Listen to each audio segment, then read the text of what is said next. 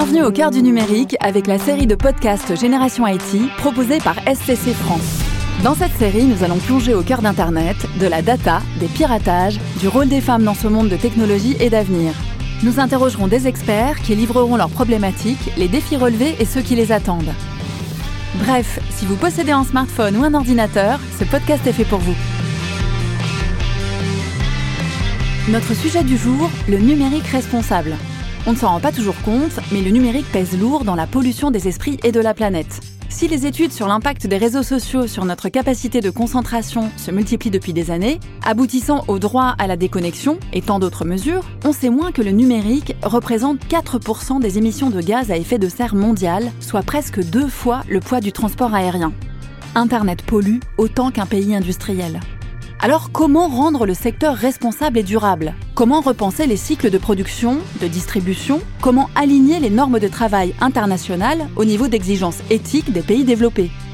Si vous souhaitez savoir ce qu'est le numérique responsable et à quoi il pourrait ressembler à l'avenir, écoutez cet échange passionnant entre Thierry Bunel, en charge de la démarche RSE chez Lenovo, et Patricia Houdard, son homologue chez SCC France. Notre journaliste Sarah Barouk est partie à leur rencontre. Qu'est-ce qu'on entend par numérique responsable? Alors le numérique responsable, ça va commencer de la conception du produit, du matériel, ça passe par la conception logicielle, ça passe par l'utilisation, ça passe par euh, tous les moyens qu'on va mettre en œuvre. C'est très très large. Euh, numérique responsable à définir en quelques mots, c'est ça me paraît être euh, une gageure. J'aurais vraiment peur d'oublier quelque chose. Donc pour nous, le numérique responsable, c'est déjà de faire un diagnostic de quel est l'usage, l'utilisation, le besoin numérique et de voir quels sont les moyens les plus ajustés. Quel est le matériel qui va répondre au mieux? Quels sont les, les logiciels qu'on va pouvoir proposer, quels sont les, euh, les moyens, l'assistance qu'on va pouvoir proposer, comment on va pouvoir responsabiliser tout le monde, ça c'est sûr, mais surtout comment nous, on va euh, promouvoir des solutions qui vont être en adéquation avec le besoin. C'est ça, pour moi aujourd'hui, le numérique responsable. Et est-ce que chez les nouveaux, euh, on envisage une manière d'être plus responsable dans l'IT Alors déjà, la responsabilité, le numérique responsable entre Lenovo et SCC, il est différent, mais il est complémentaire. En fait, nous, on a une responsabilité, c'est l'empreinte carbone. Aujourd'hui, on est mesuré sur notre empreinte carbone et on la produit on la, diffuse sur l'ensemble de nos produits. On a un site internet qui s'appelle les éco-conceptions euh, Lenovo. Hein, on, cherche éco-déclaration Lenovo avec un moteur de recherche américain par exemple. On arrive directement sur notre page et en fait vous allez retrouver toutes les empreintes carbone mesurées sur nos machines. Et c'est ça en fait qui est aujourd'hui le but à atteindre, c'est la baisse de cette empreinte carbone. Comment s'est produit le déclic? Comment est-ce que vous avez pris conscience justement que vous aviez cet impact et qu'il allait falloir envisager à un niveau global euh, de la réduire? Heureusement pour nous, les affaires marche bien et nos, nos volumes augmentent d'année après année, nos parts de marché augmentent. Ce qui se passe, c'est que on a aussi en même temps une augmentation, même parfois exponentielle en fait, de notre consommation, consommation d'énergie et notre consommation de matières premières pour produire. Il fallait juguler ça. Donc on a travaillé en fait pour réduire ces consommations de façon à produire les machines de façon la plus éco-responsable possible. Chez SCC, comment s'est produit en fait cette volonté euh, bah, de, de, penser à son impact? Euh, bah, Nous, on a euh, pour habitude de vendre tout un cycle de vie des produits.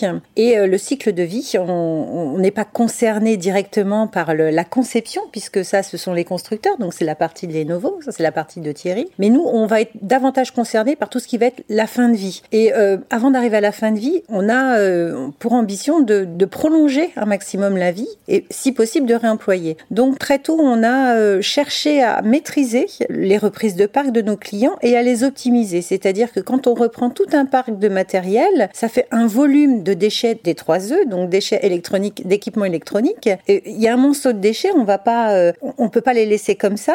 C'est potentiellement des, des, des, matériels qui peuvent être réemployés. Donc pour cela, il a fallu mettre en place toute une organisation. Euh, on a un, un chairman qui est un entrepreneur dans l'âme et qui lui euh, souhaitait créer une entreprise qui soit dédiée à la fin de vie de ces, ces produits et à l'optimisation de cette fin de vie. Alors Thierry, mmh. quand on voilà, quand on se rend compte, qu'on prend conscience de l'étendue de l'impact, par quoi on commence et qu'est-ce qui motive ce choix, ce premier choix euh, des premiers chantiers? Le premier, c'est vraiment la conception, c'est-à-dire faire des machines qui soient conçues en respectant un maximum de normes. Alors les normes aujourd'hui, TCO, euh, Energy Star, euh, IPIT, ça paraît simple, elles sont de plus en plus difficiles à atteindre parce que bah, aussi ils ont monté les normes et donc faut s'y contraindre. Ça c'est ça c'est une première chose sur la partie conception. Ensuite il y a la fabrication. Comment fabriquer aujourd'hui en étant le plus éco-responsable possible Donc on a fait deux choses. Lenovo a une particularité, c'est que nous avons nos usines. Et en fait, on a décidé de les équiper en énergie renouvelable. Aujourd'hui, les Lenovo peuvent produire 16 MW d'électricité par an. 16 MW.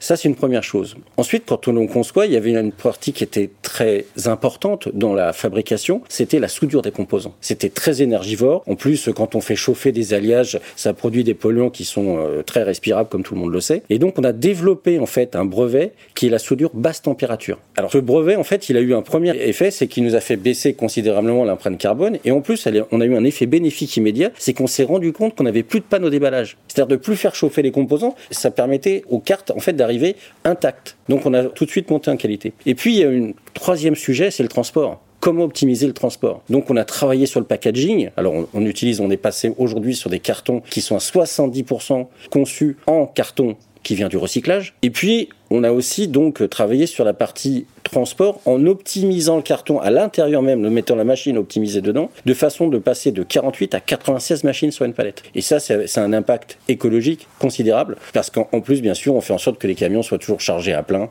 les bateaux ou les avions, puisqu'on a plusieurs méthodes de transport. Et plus exactement, ce sont nos partenaires derrière, tels que SCC, qui vont euh, prendre ce chantier. Il a fallu faire un diagnostic sur quels étaient nos impacts, quels sont nos principaux impacts en termes de carbone, en termes sur l'environnement, sur le sociétal, etc. Donc c'est un travail qu'on recommence euh, périodiquement parce que l'impact qu'on avait hier, euh, on a mis en place des plans d'action. Donc aujourd'hui, il va changer, notre impact va évoluer. Euh, le premier impact, c'était donc sur les déchets d'équipements électriques, électroniques. On a mis en place au sein de SCC des filières pour pouvoir traiter ces déchets. Donc on a une filiale qui a été créée, qui est une entreprise adaptée, qui vient de fêter ses 10 ans il y a maintenant 10 jours, et puis qui est dédiée à l'audit des matériels tout constructeur, tout client, qui va auditer le matériel, qui va voir quelles sont les possibilités de réinjecter le matériel dans le parc. On va voir par rapport au cahier des charges du client, puisque chaque client peut définir qu'il accepte tel ou tel niveau de qualité, tel ou tel niveau de technologie, euh, qui va dire ben, par exemple tous ces matériels qui ont euh, plus de X années ou qui ont euh, telle caractéristique technologique, et eh ben on va en faire don aux œuvres, etc. Donc c'est vraiment d'auditer ces matériels, de voir ce qu'ils fonctionnent encore et de voir quelle destination va pouvoir donner. Finalement, aujourd'hui, même l'activité des commerciaux doit être pensée dans la façon dont l'entreprise fonctionne et que ça aussi, ça a un impact. Et que finalement, il y a plein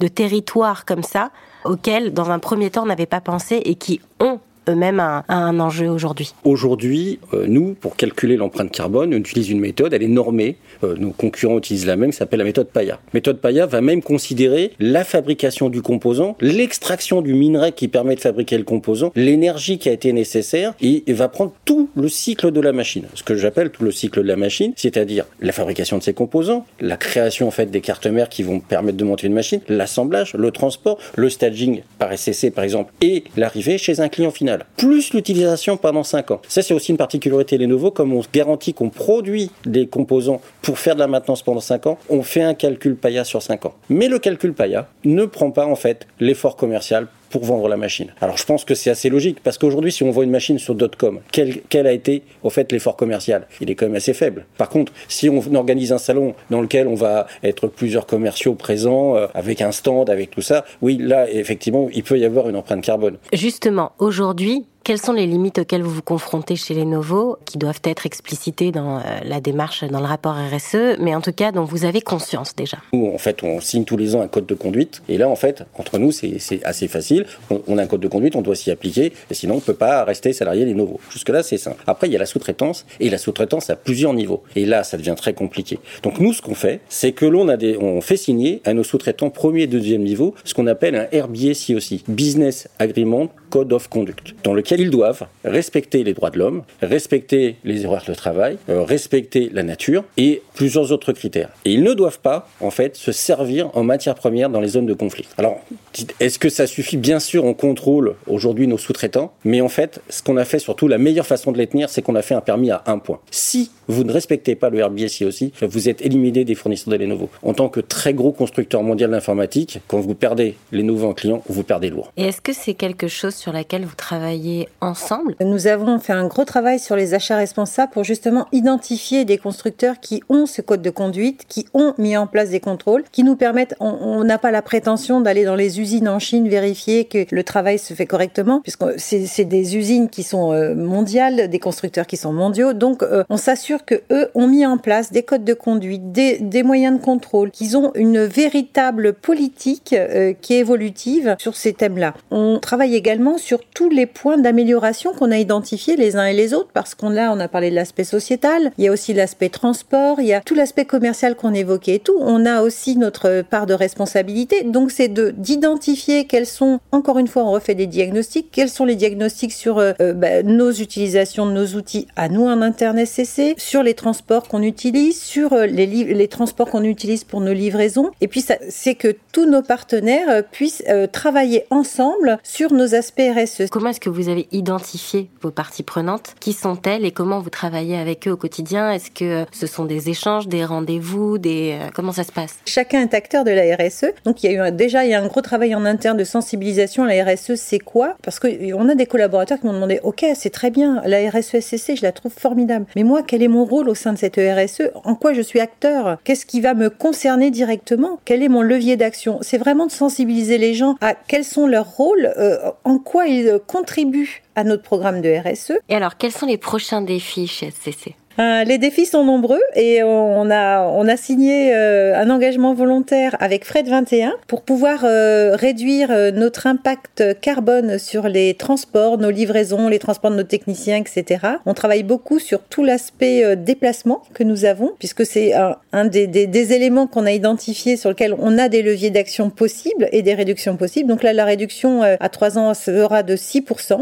On a planifié des actions pour ça. Pour les nouveaux, le sujet, c'est l'empreinte carbone et la baisse de l'empreinte carbone. Tout à l'heure, j'ai donné un chiffre, on est environ à 42% de baisse versus 2009. Et là, en fait, bah, je pense que vous en avez entendu parler, on a traversé une pandémie. Cette pandémie, elle a beaucoup désorganisé notre industrie, beaucoup de commandes parce que les gens ont eu besoin de machines pour faire du télétravail, entre autres. Et évidemment, ça a impacté la partie transport aujourd'hui de notre, de notre démarche. Donc, quand on regarde le rapport, la partie transport, en fait, a cru. On s'est en fait euh, inscrit au SBTI. Est-ce que tu as déjà entendu parler du SBTI Moi non, mais peut-être que je ne suis pas la seule.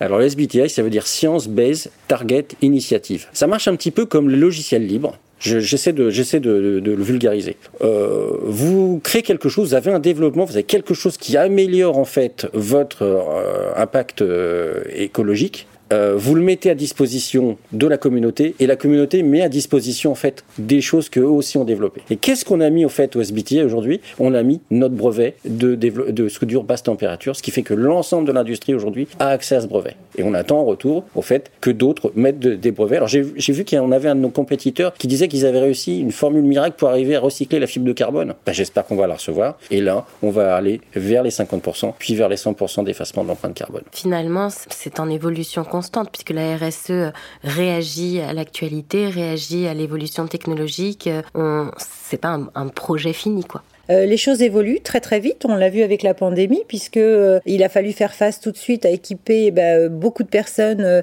à leur domicile, donc ça change la donne. Il y a tout un enjeu économique derrière. Il y a aussi tout un enjeu réglementaire, législatif, puisqu'on a des directives à suivre. Et puis on doit tout le temps, pour moi, la permanence, c'est de faire des diagnostics régulièrement sur où en est notre impact carbone, quelles sont les, les, les évaluations que l'on peut faire, quels sont les axes d'amélioration que l'on peut avoir. Tout ça en est écoutant nos parties prenantes. C'est vraiment un travail passionnant, c'est un travail à plein temps. À quoi ressemblera le numérique responsable de demain, euh, dans 10 ans, dans 20 ans? Ma perception aujourd'hui, c'est de dire et on a peut-être beaucoup trop de données et on n'est pas assez vigilant sur l'ensemble des données qu'on est amené à stocker. Ça sera peut-être une sobriété d'usage, puisque moi je trouve que les constructeurs ont fait d'énormes progrès. Aujourd'hui, c'est, enfin, je, je, je, pense que les outils qu'on a à disposition sont, euh, par rapport à il y a quelques années, euh, enfin, il n'y a pas de comparaison possible. Maintenant, euh, peut-être que nos usages à nous, chacun d'entre nous, aux entreprises, de remettre en question un petit peu l'usage qu'ils en font, parce que c'est là où on, on a encore beaucoup, beaucoup de leviers d'action.